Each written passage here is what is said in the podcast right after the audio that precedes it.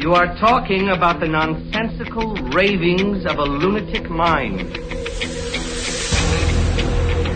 I got a bad feeling about this. I'm as mad as hell, and I'm not going to take this anymore! He's looking at you, kid. What we got here is a failure to communicate. You could ask yourself a question. Do I feel lucky? Well, do you, punk?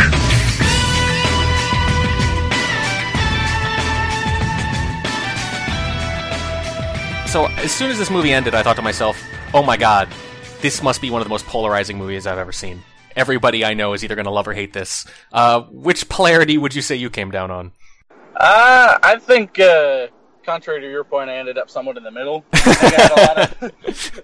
I think, it had a lot of things to like, uh, um, and I enjoyed it throughout. But there's just a it's the same thing that I sort of had with uh, Alex Garland's other movie that I've seen, Ex Machina, where just the ideas are good and the visuals are good, and there's just a few nagging things about the plot that prevent me from fully enjoying it.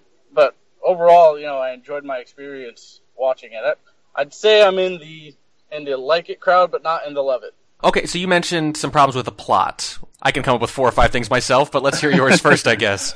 Something that always seems to to nag me about something like this is so this movie for the first half an hour to an hour seemed very much like sort of an American adaptation of Stalker, the uh, movie by Andrei Tarkovsky. You know, there's this zone and things happen and nobody's really sure what it is, and people that enter it, things happen to them and it affects their mental state. They go, you know, everyone goes insane or they die. And you follow the characters in, you know, and you watch their progression and the way that he cuts around things to make to leave gaps also sort of brings you on the journey of you know losing touch with where they are and what and what's going on and and then all of a sudden they would just cut back keep cutting back to where she's being interrogated that to me just totally takes me out of you know i think sort of looking for the same experience of of stalker where you sort of get inside everyone and you go insane with them and you you know you can't really separate yourself. And then every time it cuts back to the stale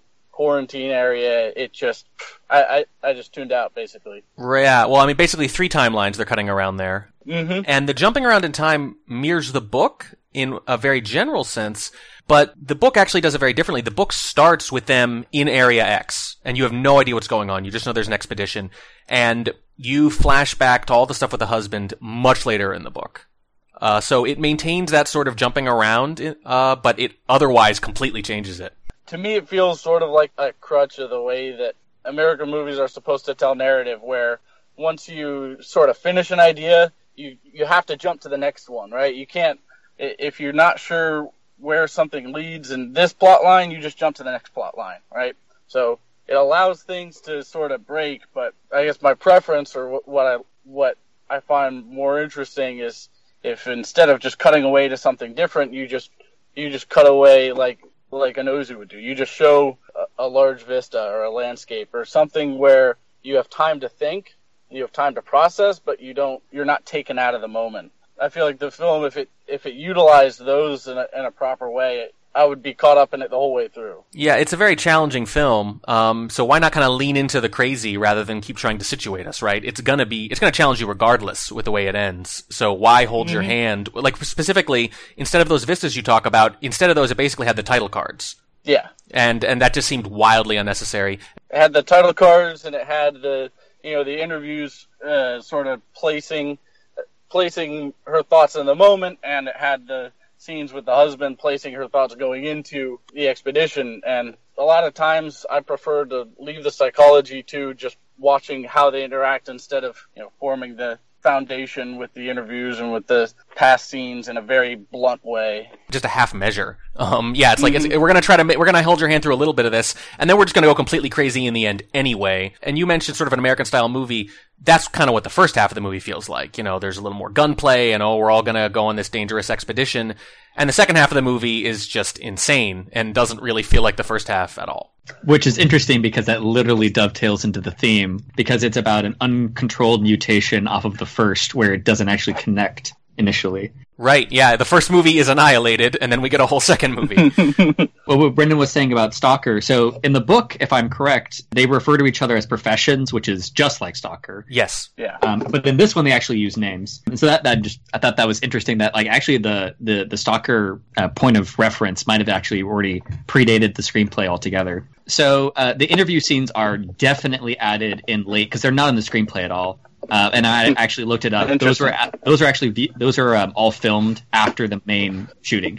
They I forgot that that's the thing you always did. You always screenplay. Correct, right. And so yeah, those are those are those are just those are completely tacked on. And I agree where it's um, uh, they were filmed after the main the principal photography and all that kind of stuff. So they were just tacked on where they must have looked at the film and then I don't know who distributed the film, but maybe that was even pressure from them. It's like, hey, this movie um, might be a little bit hard for what they were hoping. I think was going to be kind of a medium blockbuster, and so they're like, we have to put in some sort of explanations in here, and so they do feel a little bit out of place most of the way through. For scenes that are so tacked on, they didn't disrupt my enjoyment as much. I think actually you put it well at the beginning. I just kind of tuned out during them but they didn't make me upset like some of the times when when movies add in those kind of things and actually kind of takes away a lot of the fun. It was just oh, this is kind of unnecessary. Maybe you can help me with something then. Uh, I was wondering if one scene in particular, or a couple actually, were in the screenplay. There's a big difference from the book, which is that in the book, she's basically autistic. I mean, she's probably on the spectrum. She is interested, she's a biologist in both of them, right? But in the book, she's interested in ecosystems, like swamps and ponds and things. She talks about, as a child, being obsessed with this unkempt pool in the backyard where these uh, things were happening. I, I can't remember if that's the first or second book, but in either sense, she's obsessed with little ecosystems and creatures and not really people so much. In this one, she's obsessed specifically with people, right? Cells and, and DNA and things like that. So it's a, a bit of a tweak. But in the movie, she's a pretty relatable person. They have those fun little flashbacks with the husband where they're joking around around and they're super relatable and all that. And oh, what a happy little relationship they've got. In the book, it's clear that she has a very cold relationship with her husband. And I was kind of wondering if maybe some of those scenes were added too because what's relatable in a book, the threshold there is different than for a movie. You could say that someone like that would not make a very good movie hero. I would actually say that vibe, the difference between the book and the film is stronger in the screenplay actually. The screenplay is more of an action film. Hmm. Um, I don't know if you guys would agree with this, but this film's kind of like a sci-fi with the good splash of horror, I would say, in it, where the screenplay is sci-fi with action. It's the the tense kind of horror scenes um, really aren't as present in the screenplay. Like when she's first kind of captured and like they they trank her and she's in the in the facility, she actually like um, grabs another trank out of a guard's hand and like has this escape scene. It's it's it's it's completely an action thing where it's um, in the in the film it's more psychological. Everybody's kind of uh, colder in the film and more calculating in the film. So I think actually it might even go back towards the book in a, in yes, a way. that is much closer to the book. Yeah. To answer your question directly, the scenes where she's loving and affectionate and kind of like uh, they have that. Actually, I really liked the um, the scene where she's teasing the um, Kane about uh, looking up the moon, the yeah. same moon, right. kind of a thing, and it's like actually like kind of like a sweet moment. But you're right that that's very um, it's very normalized. One of the problems I actually had with that is um, I did not have a good understanding of why their relationship failed at all. It just seems like it did. Yeah. Um, where in the book it sounds like there's more of a clear direction to what the miscommunication was, because in the film it's just it's kind of presented just as oh she just she just has a self-destructive tendency and everybody does, but I, yeah. it doesn't seem to have a specific character in the film of what her self-destructive tendency for the relationship was, and that bothered me a little bit because I, I just didn't understand why uh, she didn't have much of a motivation to cheat. Right. He he kind of wasn't around, but that didn't seem to fit with anything else we'd seen. That wasn't reason enough. And similar to that, related to that, there's this whole thing where obviously they're trying to establish that she misses her husband, and then he shows up, and there's a big emotional reunion within the first ten minutes. We, I mean, we don't care at that point. You know, we haven't yeah. established that she's miserable without him. We haven't established their relationship, so there's no impact there at all. Like none at all. And you're right. Yeah. In the book, it's more like you're, you're interested in these abstract systems more than you're interested in me, your husband. So there's sort of this, and he's not around anyway. So then he pulls back and it's just this cycle. And it, it's actually pretty well thought out. It feels like a, a, a true to life broken relationship that's not just, you know, one partner's horribly abusive or awful to the other. It's just like they're never quite on the same wavelength. And then there's like petty little retributions or petty little punishments or withholdings. And then it just sort of adds up. And then next thing you know, it's 10 years later and the marriage has fallen apart. So it's, that's pretty good in the book, but in the movie, the whole thing is just rushed and uh, not very well thought out. It was like, can we just squeeze an act in the first 15 minutes and then get to where, where we actually want to be? Yeah. It was like, we need, we need you to you know, to understand some type of motivation about the character. We need a reason why she cares to go in there other than science because it's semi Hollywood and no one loves science, they only love people. So it's like science, not scientists. Yeah. Yeah, it really felt just like a, a weak way to try to get you to understand why they cared to to go through it. Which, yeah, that that didn't work. It's funny. It's just so b- backwards in the book. They mention uh, they only refer to each other by professions in the book. It's the biologist, the psychologist, uh, and you, they start off right in there, and it's all about the science at first, and then they introduce that she has this ulterior motive later in the book for her husband having been in there too. So that's totally flipped, and I think it re- definitely loses something there. The first time I watched it, I actually saw this in theaters because, I probably wouldn't have, but I had just gotten the movie pass thing, and it worked great. By the way, I love this thing. Um, it's probably going to go away and totally burn. I hear they're losing tons of money, but while it's still while it's still going on, I am abusing this system. Yes, yes. But so I saw it in theaters, didn't catch this at all during the scene, but when I watched it again, when we're at that scene of the reunion, right? There's a Crosby, Stills and Nash song called "Helplessly Hoping," and I didn't actually really love the the sound of the music in the first half. Oh, so weird, so weird in the first half. Stringy, folksy Yeah. indie music, and then the second half is all trance techno vibrations or whatever. Yes, and I oh man, man, like well, we'll get to that later, but I love the sound of the second. But you know, you're right. It, it stood out so weird in the first half. And I, I actually sat for a while trying to figure out if there was a point, if there's some sort of metaphor there, and there might be, but anyway. So, but from the Crosby, Stills, and Nash song, I was like, okay, they could have put anything in here for like a, a woman who's thinking about her dead husband. There's a lot of love songs you can put in here, right? So the second time I was like, why did they choose this song? This song actually doesn't doesn't communicate this idea as as well as I want. So I really focused in on it, and actually, it is perfect. Oh my god, they did such a great job. Yes. Are you about to read some lyrics to us? I am about to read some lyrics to you. So they actually set up the scene to the song. So when he reaches the top of the stairwell, literally the song says, uh, "Stand by the stairway." Uh, when right, right when he's at the top, uh, stand by the stairway. You'll see something certain to tell you confusion has its cost. Yeah. The first part is um, helplessly hoping her harlequin hovers nearby, which uh, is before he's before he's in the house, and I'm assuming like he's hovering. Uh, wordlessly watching, he waits by the window uh, as he's kind of like coming up there. But the most interesting part is actually, and I think this is initially the thing that drew um, whoever was making the music selection. I guess it just might have been Garland at this point. Is um, they are one person, they are two alone, they are three together, they are four for each other, which is a callback to her dividing Yes. idea early in the film, right? And so I'm almost positive that that was actually what they were going for initially. Was they just uh, they had, either he had had that song in mind where it's kind of like this dividing theme, and then they were just like, we can actually set up the scene where it actually follows the like the like the slight narrative of this song. Yeah, it feels a little forced to me, but uh, it is interesting that they clearly went so far out of their way to do that. Yeah, if Yeah. that was a reuniting scene maybe in the last third, then it could have been emotional, but it was like right out the bat. And I, I heard the lyric matching with the scene, and I, I just, it, it didn't really work for me. So let's talk a little bit about those horror aspects that you mentioned earlier. I usually on these podcasts, I don't like spend a lot of time just gushing about a thing I liked because anyone can do that and that's not really interesting, right? We like to pick things apart rather. But I will make an exception here for the boar with the human scream.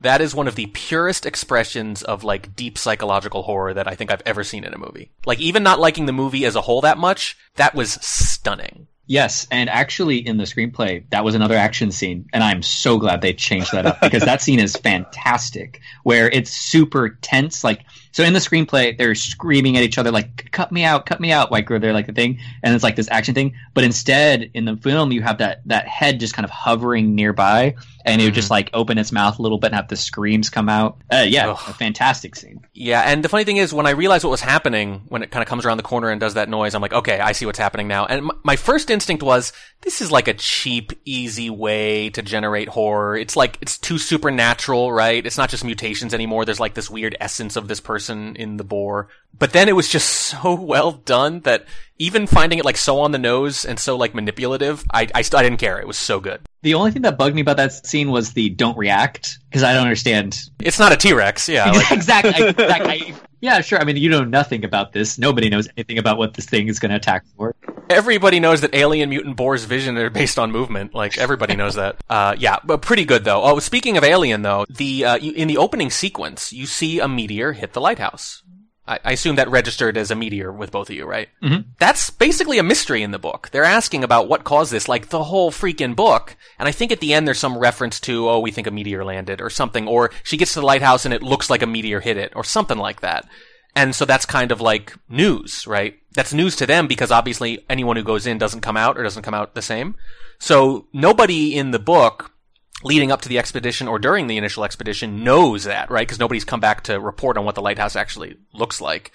So because they don't know, we don't either. But in here, it's basically like, oh yeah, here's a meteor in the first five minutes. Uh, so right off the bat, we know it's alien or probably alien. I, I don't know. It seems like a really weird thing to disclose because that's the fundamental mystery here: is what what is causing this? You know, what is it? Yeah, because the the mystery that's left over is so it's clearly alien, but whether or not What does it want? Yeah. What does it want? And then at first you're not sure if it's like an alien attack, like if this is the if this is like a biological warfare kind of thing that aliens send on the planets they want to take over, or if this is literally an alien just landing on the planet and it's just doing what it wants to do. That's obviously it's going to get into the meaning of the film a little bit here because we're kind of talking about the ending and what does it want and all that. I mean, it's clearly establishing, and this part is consistent with the book. Lena in the book sort of realizes that it's not destructive. You know, the whole thing about it doesn't necessarily want anything, that's consistent in both the book and the film. And obviously, when you contrast it with cancer cells, you know, the idea is that there's a distinction between destruction and change, right? The fact that something is destroyed, it doesn't necessarily mean that, that what's destroying it is inherently destructive. It's just changing things in a way that aren't conducive to life for that other thing anymore. Only at the end of the film do we see pure destruction, which is fire, right? Ash is not anything. Ash is nothing. It reduces everything to being the same. But cancer cells are just different cells. You know, they're destructive for our purposes, but they're still a form of life, so to speak. So what's bad to us is not to quote unquote them, whatever them is. And that actually ties really well into the kind of like topography uh, inside Area X. It's a swamp.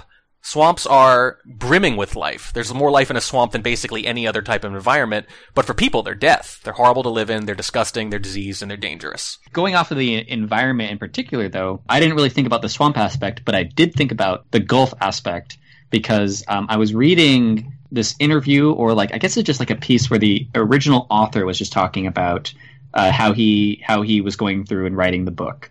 Um, just like came up when I was like googling Annihilation, right?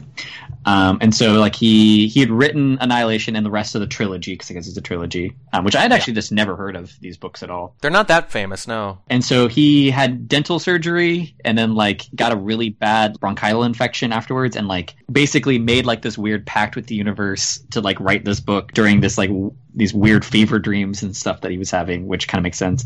Yep. But specifically, he was processing because he lived in I want to say like Florida or something like that. He was processing the remainder of his fear around the Gulf spill that had happened in the 2000s. And, and, and as soon as like he mentioned the Gulf spill, I was like, oh, that actually fits uh, with the movie very well. Where it's like, for a long time, it seemed to him like it, this is just never going to stop. That this will just keep happening and it'll just keep spreading. There's a scene in the movie where um, Ventress has a um, picture of how the shimmer is spreading um, right behind her, and it looks the way it looks is exactly like the kind of the form of an like oil, oil spill. And oil has like kind of like an iridescent quality where Yes. it has like that shimmering kind of thing. It made a lot of sense where it's just like this thing that's just kind of pouring out, changing all the life around it. Yeah, no, that's that's a really good point, and it even hits off like right near the coast. You know, the lighthouse is right there near the water, and it spreads the way a spill would. It just outward, you know, and it's so hard to contain. Uh, so I, I didn't know that, and that's wow, that's that that lines up perfectly. didn't even think about an oil spill for it. When I saw it, it immediately set, looked to me like, oh, this guy is thinking about an acid trip.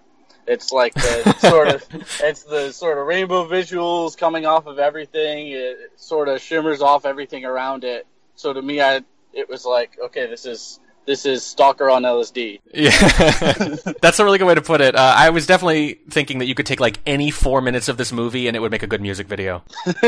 As long as you don't set that song in it too early. Well, the other thing about it is like with a hallucination or dream state, it functions well with the idea of mutations off the first, where it's like if you're in a dream, uh, Yeah. and you start an idea, and then you goes to another idea, and then there's another idea after that. That third idea might not relate to the first at all because it's not that it keeps a coherence in like a linear plot. It's that as long as there's some sort of logical connection where it can like bump off the first one, it can just Yes. mutate from the first, or, or sorry, mutate from the last one that it was in with no connection to the first at all.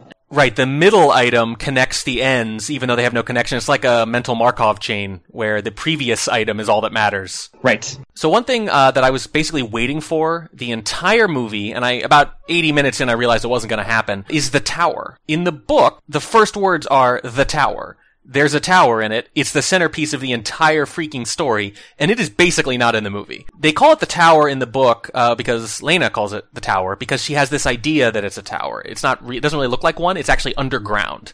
That's the book starts with them discovering this underground structure, basically a tower that goes down rather than up, right? There's like steps and layers. But she can't shake the idea that it's actually a tower, even when the others decide to call it something else, like a pit or whatever. And there's basically no tower here. She goes underground a little bit at the end, underneath the lighthouse, so they sort of smush the two together. But I was waiting all film for this crazy ass tower that is, again is the centerpiece of the entire story, and it doesn't really happen. I guess we'll have to get into the ending a little bit here, because when they go into the tower underground, they find this weird writing scrawled on the walls, and it's like weirdly like biblically apocalyptic style writing like the, the the fruit of the seat that will destroy the world will come again to judge like stuff like that. And it just goes on and on forever right? And it just sounds kind of vaguely confusingly prophetic. And then they look closer and they realize that the writing is actually a living organism. That some creature is writing in a biological ink sort of. And as they go deeper and deeper they get closer to this creature and eventually she confronts it. And it turns out it is the lighthouse keeper who I guess was exposed to the initial meteor or whatever it is, and has sort of been transformed by it into some sort of alien being, and it's like this crazy acid trippy thing. And that's kind of what happens when she meets that giant, like, pillowy cloud eyeball thing under the, uh, under the lighthouse.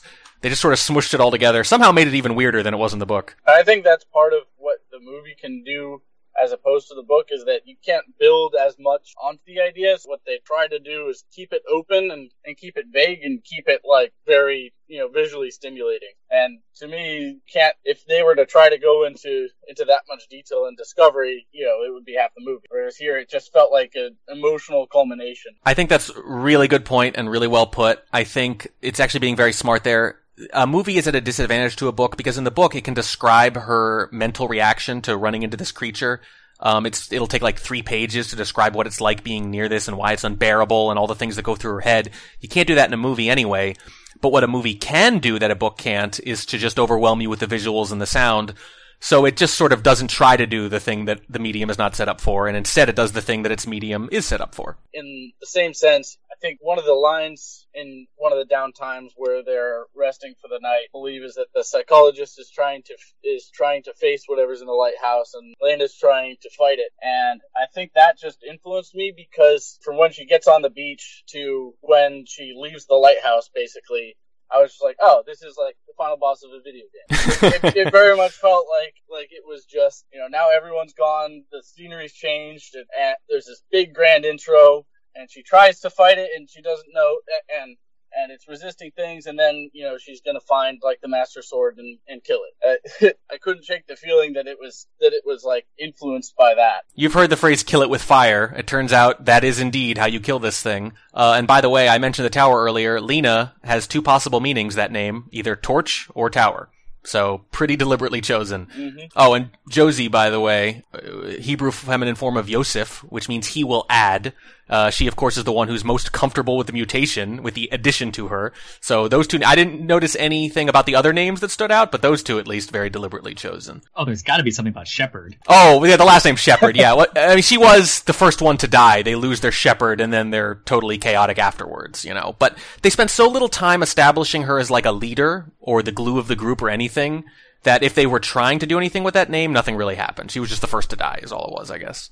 But I did want to talk about the mutations a little bit because there's obviously a lot of stuff there, and what you think about the mutations is going to have a lot to do with what you think the ending means because it has one of those famous capital A, capital E, ambiguous endings uh, that a movie like this was just bound to have. I think there's an interesting little thing where you see those weird little mutant deer that are basically moving in perfect symmetry with one another, and at the time you don't really know what that is. I'm going to call them deerpool gangers because they were basically identical. And later on, you see Tessa Thompson's character and she's got like the plants coming out from under her skin like veins, vine veins, basically. And one of the deer was like that too, which I didn't realize until I went back and looked at it. Uh, one of the deer had kind of plants coming out of it, and the other was perfectly pristine and white. So I'm assuming that in retrospect, the kind of veiny, viney deer was the one with the gross on it. That was the real animal, and the pristine one was the copy. Interesting. So actually, that might that might come into this um, other observation I had on the um, when Lena looks under the microscope at the cells splitting, um, and the second time I didn't notice this all the first time. The cells are different when they split. One is very lit and bright and beautiful, and the other one's just kind of dark. It was interesting because most of the time when we saw the dividing, it's you know dividing into two copies basically that are pretty much the same, and then just building off of the copies of copies of copies but they the each of the splits is the same unless there's a problem unless there's a mutation right Yeah. Well, that all all that stuff though about kind of becoming a plant, she seems at, at peace with it. You know, like, hey, at least I'm turning into something else. It kind of reminds me of people wanting their ashes scattered. You know, the idea that you become part of the ocean or part of some spot that you once liked, or or even that you're buried and you become fertilizer, literally. That's a that kind of mirrors a line from the book, uh, specifically, a death that would not mean being dead, is how the book puts it that's kind of what happens here. This idea that you become part of this larger thing, right? You become part of this larger organism, area X, whatever it is.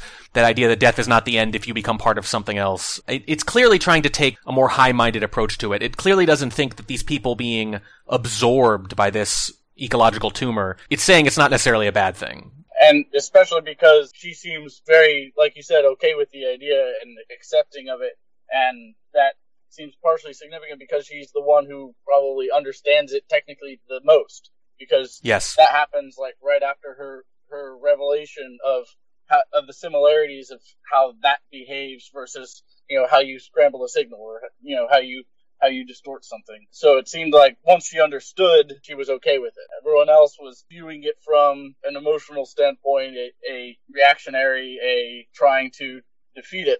And she was trying to understand it. And once she understood, everything was okay. she kind of she gets that it's not they're not under attack. You know, that's and then Lena obviously accepts that later when she says I'm not sure it wanted anything. Tessa Thompson's character kind of gets it a little earlier. It actually reminds me of a quote which I, I could not find, which really bugs me, but I'm, I'm so I'm going to paraphrase the hell out of it.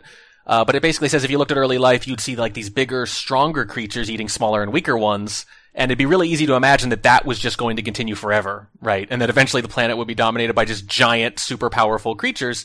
Instead, these weak, tiny little creatures take over the world with planning and making weapons and competing on a completely different plane, which is intelligence rather than force. Uh, and the Shimmer kind of feels like that. The alien Shimmer is winning a war on a front that we didn't even know existed. It's like that other quote too, where generals always fight the last war. And that's kind of what happens here. We throw all our different professions at the Shimmer.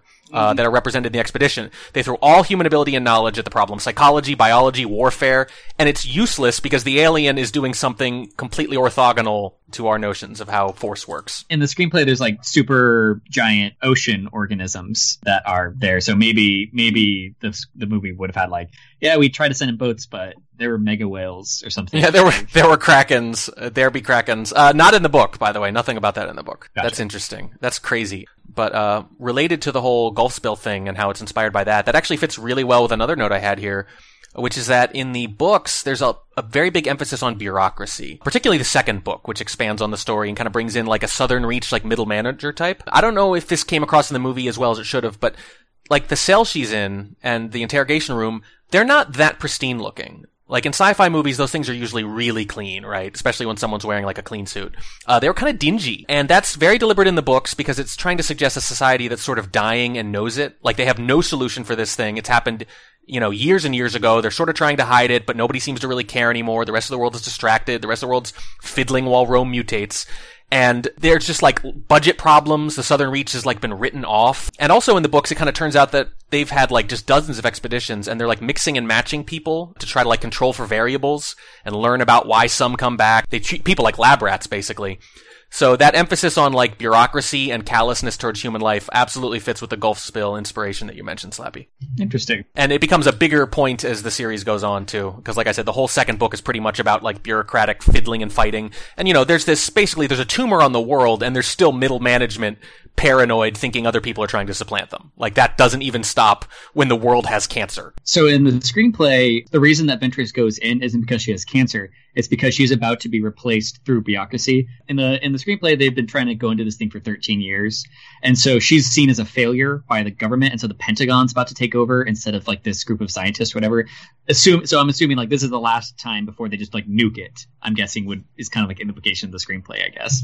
So she's instead of being driven by this, I don't have anything to lose kind of thing, and I've just been here, and am I going to see what's happening? She's driven by the fact that um, she thinks it's like the last chance before they might do something really crazy. Yeah, let's talk a little bit about the motivations of the characters there, um, because they there's that line from Sheppard, "We're all damaged goods," and she says this in a way that, on the surface, makes it seem like they're all just damaged people, so therefore they're willing to take a really risky mission. But you know, it turns out by the end, it really means that these people are sort of attracted to the shimmer itself. Like they're looking for answers, they're looking for purpose, they're looking to make sense of their suffering, sort of. It is obviously just general self-destruction too, but you could tell Lena's trying to find something out here. And she also says during the same conversation that there were two bereavements, uh, one for her daughter, which she lost, and the other for the person she used to be. That fits very strongly with the idea of annihilation, the idea that you annihilate your previous self with every dramatic experience and you become a new person from it. It also gets really literal at the end when Lena has to literally destroy a version of herself. It's not exactly the monomyth, it's not the shadow self so much as just the rainbow self, but it's it's pretty much the shadow self. Yeah, no, I had I had uh, noted that um, the two bereavements thing as well, and then I think that also ties in with the um, well, I'm not sure what to quite call it. So one it ties in the, the the the two cells that one is like the brightly lit iridescent cell, and one is like the kind of like darker cell. It's not like two because they said echoes kind of a few times, and I I didn't Yes. I didn't really I wasn't sure about echoes. To me is interesting because echoes is to me an echo is the same principle of somebody, but it gets softer and softer over time. It doesn't Yeah, really mutate. Yeah, Right. I, I didn't love that metaphor for it because It's it, not a good metaphor, you're right. yeah, it didn't really strike me because okay, I, I get it, but it's not that it changes; it just gets quieter and quieter. When she splits into the two or splits, I'm not sure if that's the right way, but there's the two copies of each other, where there's the two copies of Kane and there's the two, two copies of Lena. I'm not sure if that's supposed to be as if you could put all of your undesired characteristics or whatever you're the most um, you find the most pain in and then basically cut it out as if it were a tumor. Like if you could somehow put all of the painful things that you don't want to remember, which kind of seems like the kind of thing that Kane may have done is Kane seems to have lost his memory when he came out. I mean, also he might be like an actual copy and alien kind of thing. It's clearly not him. I mean, they even have a discussion where she goes, "You're not Kane, are you?" And he's like, "I don't think so." Right. Um, and also when we talk about the ambiguous ending later, some of the some of the logistics of that seems makes it seem to me like it's not actually ambiguous. Anyway, I but agree. there's there's Kane where he lost his memory, and so the per the version of him that came back doesn't have the memory of Lena cheating on him. I'm guessing is is kind of thing is like so when deciding between the two of them, I guess, sort of that wants to live and one that wants to die, the one that doesn't want to die is the one that has no memory, basically. Just has the very, very primal memory of Lena, and like he's told, like go find Lena, and then later or earlier in the movie, he asks her, "Are you Lena?" Kind of a thing because he, he was specifically just told to find him like he's like a child kind of thing where he's given like one mission by this other Kane that actually remembers and he doesn't remember And her copy seems to kind of retain some feeling for the immolated husband too. So there's there's still like an emotional connection that the copy has with that uh, that it, that the original had too. yes, it goes over to the copy and then puts his hand on it. So I, I did like that because the two pairs end with each other, right? The two pairs that actually have the, I don't know, the undesirable characteristics, I don't know what to really call it, but those, the, the those two end up together, which is the fake Lena and the real Kane, if you want to put it that way. And then the other pair is the uh, mutated Kane and then the pretty strongly think it's the non-mutated Lena. Yeah, it, it is. It, I think so. The straightforward reading of the I changed at the end is, oh, she's the devil. Uh, I changed. But in the book, it's that's not what happens at all. In the book, it's very clear that she is just sort of infected by the shimmer. Yeah. Uh, I think I think they call it the brighter, the some, something like that brightness, and she's just walking around with it, and she's different, and she's out in the world now, different for whatever reason. And I actually never finished the trilogy. I guess that's a pretty damning indictment that I read two out of three books in a trilogy and stopped, which I've never done in my life before this. They're not bad. I just didn't see if it was going anywhere. But through those two books, at least, it's clear that she's just infected and kind of walking around with it. So I think that's what happens here too. I the only way you can say it's not the real Lena is if you think for some reason during her blackout they switched places and she became the dark rainbow creature also, which doesn't really make sense to me. I, I agree with the theory that it's likely the we'll say created Kane and it's the original Lena who's been affected by the zone, but I don't really know which one is more interesting to me or not. because of where the movie leaves it, we don't know anything about, you know, Kane has no personality and, and Lena is likely traumatized from the whole thing. So it just sort of leaves it at it's not finished instead of it, it does it just doesn't feel very provoking of thought other than is it the double or is it not Yeah, yeah. Which eh, which a is I think a pretty answerable question, and b not actually interesting to answer, regardless of whether or not you think it's answerable. yeah That and just logistically, I don't understand how it could not be Kane being the copy and Lena not being the copy because the other version of Kane blew himself with a phosphorus grenade, didn't burn down everything when it happened. Then when the other Lena did get hit with a phosphorus grenade, it burned down everything. Something different happened between those two scenarios. It can't, it doesn't make sense for it to be the same. They have to be different. It does not make sense for it to be, they have to be different because the outcomes changed. Whoever got hit with a phosphorus grenade, one time it did a lot of damage and killed everything. The other time it didn't. Yeah, one of them started a chain reaction and the other didn't. Good point. but i think kane that that was uh, killed by the phosphorus grenade his hair was all loose and the other one was was slicked back so you know slicked back tends to be the the evil robot uh, Yeah. like, like Correct. so i think i'm pretty sure that's definitive They should have given one of those mustaches from uh, Star Trek. It's the next worst thing to the goatee. I want to talk at least about a couple of scenes in particular. Like, um, I, I'm pretty much just we are talking about before, like the gushing thing. Like the scene that I want Yeah, to yeah. gush about is the um, as soon as Ventress starts exploding. That that was beautiful. That was one of the one of the most gorgeous, affecting scenes I've ever seen. And the sound, all of a sudden, I all of a sudden just forgave the movie for what I thought was a pretty boring soundtrack before because I was caught off guard by how much I loved the sound that was going on when it was like the alien form with like the weird kind of like almost like eye shape. The sound was incredible. That sounded amazing. I actually have like out of I have I've gotten that soundtrack just for that sound because I wasn't also sure if it was part of the music like I, in in the movie you can't really separate the music from if it's the sound that's actually occurring or if it's the sound of the film. And i was actually curious if that was actually the artist who made the soundtrack if that was that really deep pulsing sound was actually in the song and it is. That sounded amazing. I loved the texture on that sound. I thought that was absolutely stunning and i thought it was really beautiful I've heard it referred to in at least one review as that they said something like that's going to be known as the annihilation noise. The same way there's the inception noise. Yes, and I, I, I guess, I guess I kind of hope it doesn't like just appear everywhere like the Inception noise, but gorgeous. Uh, the other scene that I'm, I, when we touched on a little bit was the, um, the mimicking scene that happens after that, right? Where I liked the, the idea of like, it was both that it responded and it, and it didn't. So it kind of, it kind of changed where, um, at first I wanted to say it was mirroring, but it, and the, and the, she actually says it's mirroring, and it's not quite that it's mirroring. It's that It's it's, sort of trying to. right. Oh, and I was gonna look this up, but it reminded me of there's this Doctor Who episode. I really don't like Doctor Who, but there's one episode I really liked where it's it's something that is mimicking, where it's it starts to mimic the Doctor, where it's like it says something that the Doctor said a long time ago, and then it gets closer and closer, and then it actually starts anticipating what the Doctor Mm. and it's it's kind of like this creepy standalone horror-ish idea. And standalone episodes are the only good episodes of Doctor Who. Um, but and it's it's less that it's mimicking; it's more like a dance where one is like leading, right? Where it's one kind of like pushes and pulls with each other, and then. Uh, I, I just liked the I really just liked the concept where when she was trying to escape through the door and she was being crushed, the the mimic was pushing harder The metaphor. because Oh she was God. the harder she was trying to escape, the more it was trying to push through her, right?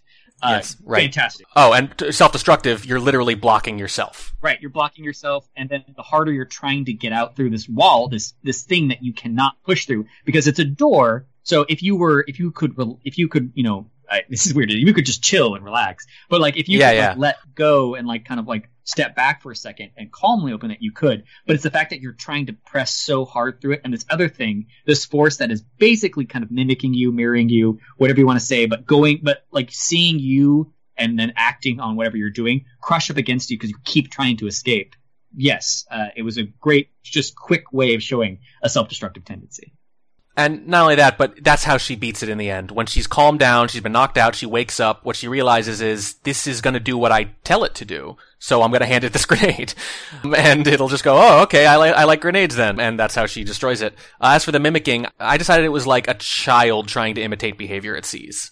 It can, it can come really close. It's not perfect, right? But that's, it's trying to learn. Uh, so it's imperfect, but in this case, it's, it's better at it than a child, so it's close. which is kind of unusual because the source that it came from, it's not like this is the first human that it's seen, but it's like it's relearning every single time in the same way that everything that it that it affects doesn't, you know, is unique, right? Every animal that you see and every flower that you see seems to be its own unique version of it. It re it relearns how to do things every single time it does it. Right. And the Ouroboros tattoo that slowly appears on Lena's arm. Yeah, I hated that. I hate that so much. It's it, there's way too much. Okay, I understand mutation. Oh, things are mutating. It's kind of chaotic. Fine, but like the alien creates tattoos on people's arms. What does that even mean? I The alien just seems. like, the alien used to be in a band. yeah, I don't know. This is this is intuitively obvious if you've seen the Alien movie. They're not happy-go-lucky. I guess. I guess it's just it's too it's too colloquial. You know what I mean? Like I understand like universal concepts like mirroring or mutating or things that don't require so much intent, but it's like if it doesn't understand how humans even work, how is it absorbed enough of our knowledge to be like, here's the meaning of Ouroboros and I'm going to put it on the same spot in your arms? So apparently it comes from Thorensen, so who has that tattoo on her, and it kind of shows up on uh, Lena's arm slowly, or she kind of absorbing it. Hmm. But that's but I agree with you because what it what it does is, and this is actually something that's consistent-ish in the film, which is it's not just DNA, and that's actually where the the theme gets a little confusing, and I'm not sure where I end up with it because there's also the house that they run across is Lena's house, and that doesn't make sense. It's not it's not that you know it's not that it grew naturally out of the you know like a plant or whatever. It's not that like one of the trees like resembles Lena's house, like it's growing to the shape of Lena's house because it's like mimicking her thought or something like that. It's literally Lena's house. They even have a they even cut away where when she's when she was looking at the DNA, I think it cuts away from her sitting at the exact same spot on the table to the shot of Kane with the glass, and it just to just to kind of reinforce it. That and when you see the staircase, uh, you kind of might just intuitively kind of see that it's the staircase you saw earlier when she was there with Kane. Those kinds of staircases just work way too well in movies. They always, for some reason, those staircases I haven't seen very commonly in my real life, but those just always get me a little worked up. If they look, Where they have like the like the nice wall for pictures, so that you, the camera can always like show a bunch of like family photos, and then like you It's the farmhouse staircase, Mhm. like is the way I always think of it. Yeah, and so uh, that that to me is like that. That's the thing with the tattoo. So those both of those things have nothing to do with DNA, right? So it's not that the tattoo has come into the DNA and it's it's kind of like refracting around, and so the movie has its own kind of strange logic where it it just it doesn't obey its own logic all the way through. It doesn't seem to, or it just is. It's actually because I was actually trying to think of like if this actually occurred, where there's like this prism that appeared. One of the really interesting things that would happen with a prism, if we weren't so concerned with it killing all of us, one of the things we could find out is what does the universe actually value? Like you, you can actually find out, like the universe values psychology and thoughts and thinks that they're real and refracts them around, and then they're an actual thing where it's like maybe it wouldn't do it with some other thing that we really value. It's like, oh, but it doesn't, it's not affected by the prism at all, right?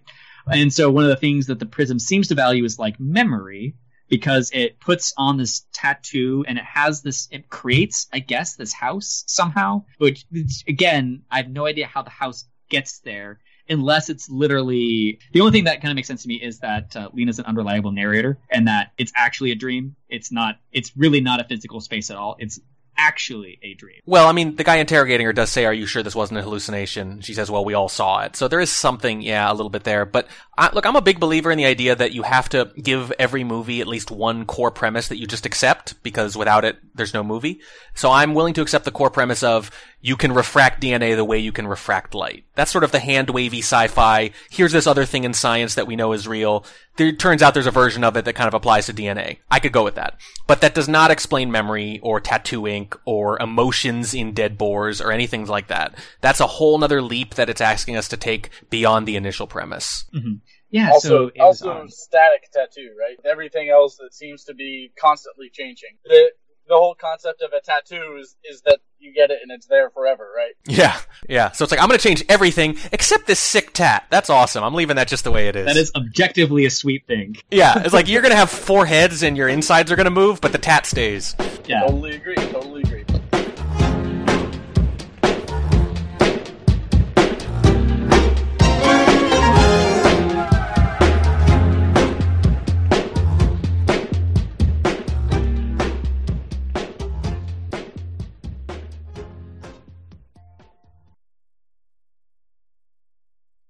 Wow them in the end. You got a hit. You can have flaws, problems, but wow them in the end. And you've got a hit.